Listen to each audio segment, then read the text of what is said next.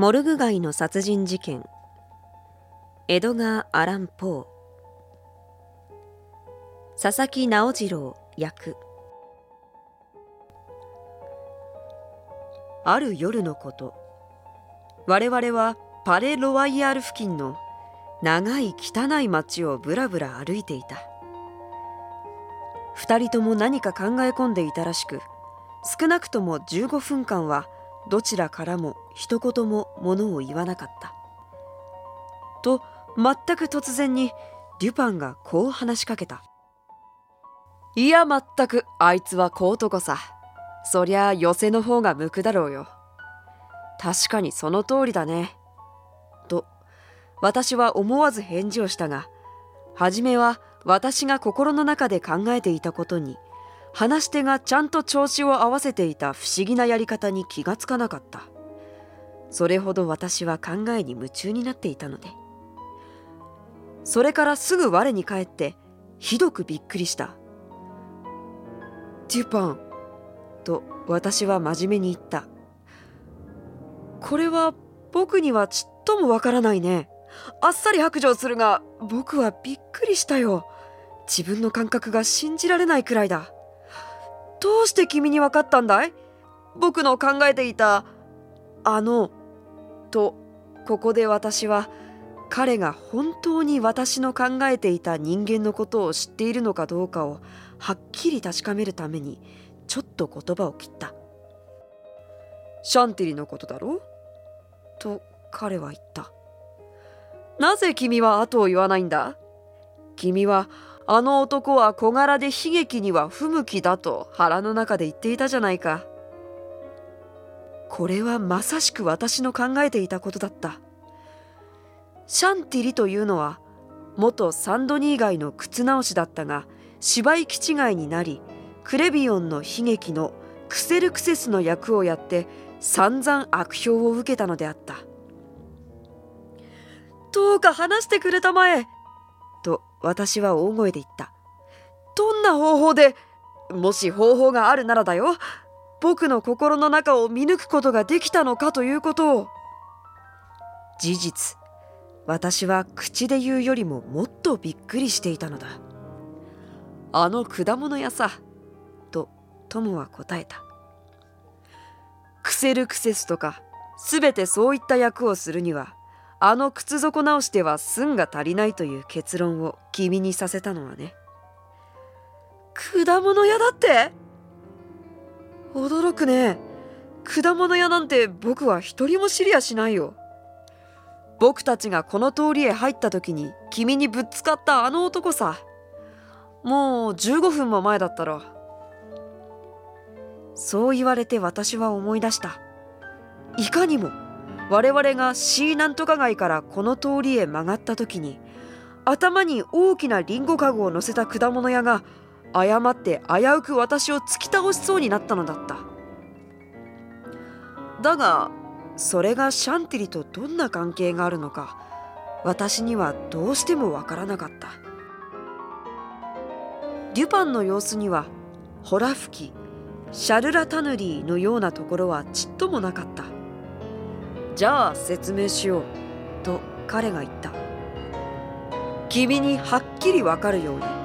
まず僕が君に話しかけた時からあの果物屋と衝突した時までの君の考えの経路を逆にたどってみることにしよう。鎖の大きな輪はこうつながる。シャンティリオリオン星座ニコルズ博士エピキュロス。節石法ステリオトミー往来の宝石果物屋まあ自分の生涯のある時期に自分の心がある結論に到達した道順を遡ってみることを面白いと思わない人はあまりいないだろう。この仕事は時々実に興味のあるもので初めてそれを試みる人は出発点と到達点との間にちょっと見ると無限の距離と無連絡とのあることに驚くのだ。だからこのフランス人が今言ったことを聞いてそれが真実であることを認めるほかなかった時の私の驚きはどんなであったろう。彼は続けていった。もし僕の記憶が間違ってなければシーナントカ街を出るすぐ前に僕たちは馬のことを話していたのだ。それが僕たちの最後の話題だったね。この通りへ曲がった時頭に大きなカゴを乗せた果物屋が急いで僕たちとすれ違って歩道を修繕しているところに集めてあった宝石の積み山の上に君を押し合った。君はそのバラバラの石ころを踏んで滑りくるぶしをちょっとくじいたのでムカッとした不機嫌な様子でブツブツ言って積んである石を振り向いてみたがあとは黙って歩き出した。僕は何も君のすることに特に注意していたんじゃない。が近頃どうも観察ということがせずにはいられなくなっているんでね。君はずっと地面に目を落としていた。むっとした表情をしたまま宝石の穴や轍をちらりちらりと眺めながらね。だから君がまだ石のことを考えていることが僕には分かったんだ。そのうちに僕たちはあのラ・マルティーヌという障子へやってきた。そこには重ねて目釘を打った切り石が試験的に敷いてあるのだ。ここへ来ると君の顔は晴れやかになった。そして君の唇が動いたのできっと節石法ステリオトミーという言葉をつぶやいたのだなと僕は思った。これはこういった宝石にひどく気取って用いられる語だからね。君がステリオトミーとつぶやけば必ず原子アトミーのことを考えついでにエピキュロスの学説を考えるようになることを僕は知っていた。そしてついこの間僕たちがこの学説について論じ合った時僕がこの高貴なギリシャ人の漠然とした推測がなんと奇妙にもまあほとんど世人に注意されなかったが近世の成分解白論によって確かめられたということを君に話したから君がきっとオリオン星座の大星雲を見上げるだろうと思って予期していたんだ。すると果たして君は見上げた。で僕は自分が今まで君の考えにちゃんと正しくついてきたことを確信したのだ。ところで昨日のミュゼに出たシャンティリに対する辛辣な悪口の中でその風刺家は靴直しが悲劇を演ずるために名前を変えたことを皮肉に当てつけて僕たちがよく話していたラテン語の宿を引用した。というのはあのペルディディット・アンティクム・リテラ・プリマ・ソヌム初めの文字は昔の音を失えりという宿のことさこれは元ウリオンと書いたのを今ではオリオンとなっていることを言ったものだと話したことがある。でこの説明に関したある辛辣な皮肉から「君がそれを忘れるはずがないのを僕は知っていた。だから君がオリオンとシャンティリという2つの観念を必ず結びつけるだろうということは明らかだった。果たして君がそうしたということは君の唇に浮かんだ微笑みの様子で分かった。君はあのかわいそうな靴直しがやっつけられたことを考えたのだ。それまでは君は小言で歩いていたがその時体をぐっと十分に伸ばした。そこで僕は君がシャンティリの小柄なことを考えたということを確信したよ。でその時に君の目想を遮って本当にあいつはあのシャンティリは小男だから寄せの方が向くんだろうと言ったのさ。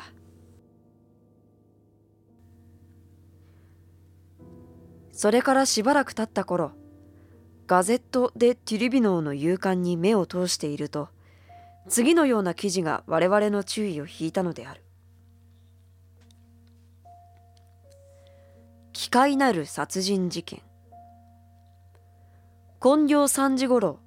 サンロック区の住民はレスパネー夫人とその娘カミーユ・レスパネー城との居住するモルグ街の一軒の家屋の4階より漏れたらしい連続して聞こえる恐ろしい悲鳴のために夢を破られた。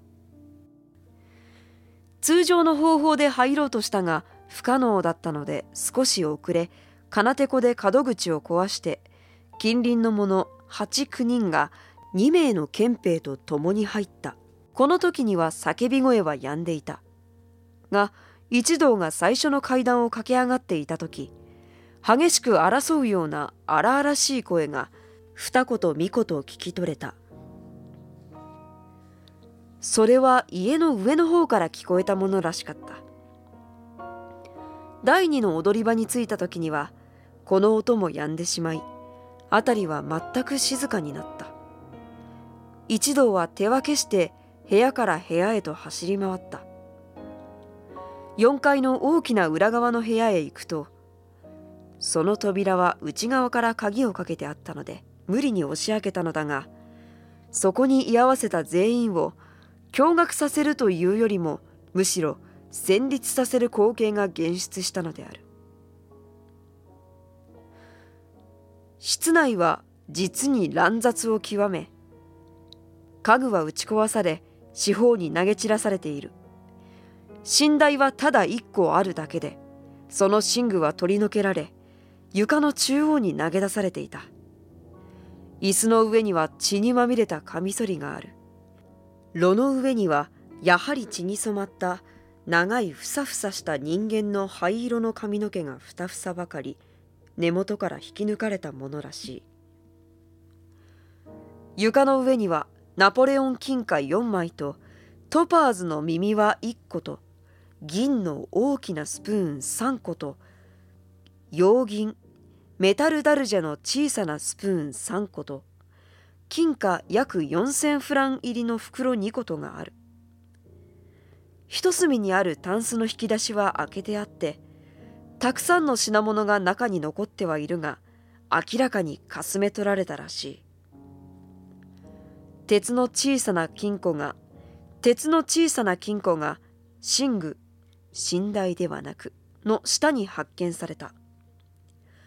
開けてあって鍵はまだ錠前に刺したままになっている。中には数通の古手紙とあまり重要ではない書類との他には何も入っていなかった。ここではレスパネー夫人の姿は見えなかった。が炉の中に非常に多量のすすが認められたので煙突の中を探ってみると語るも恐ろしいことだが頭部を下にした娘の死体がそこから引き出された。その狭い隙間にそうしてかなり上まで無理に押し上げられていたのである。体は十分暖かだった。調べてみると多くの擦り傷があったがこれは確かに手荒く押し込んだり引き出したりしたためにできたものである。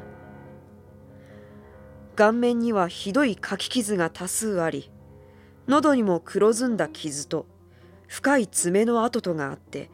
被害者は絞め殺されたようであった。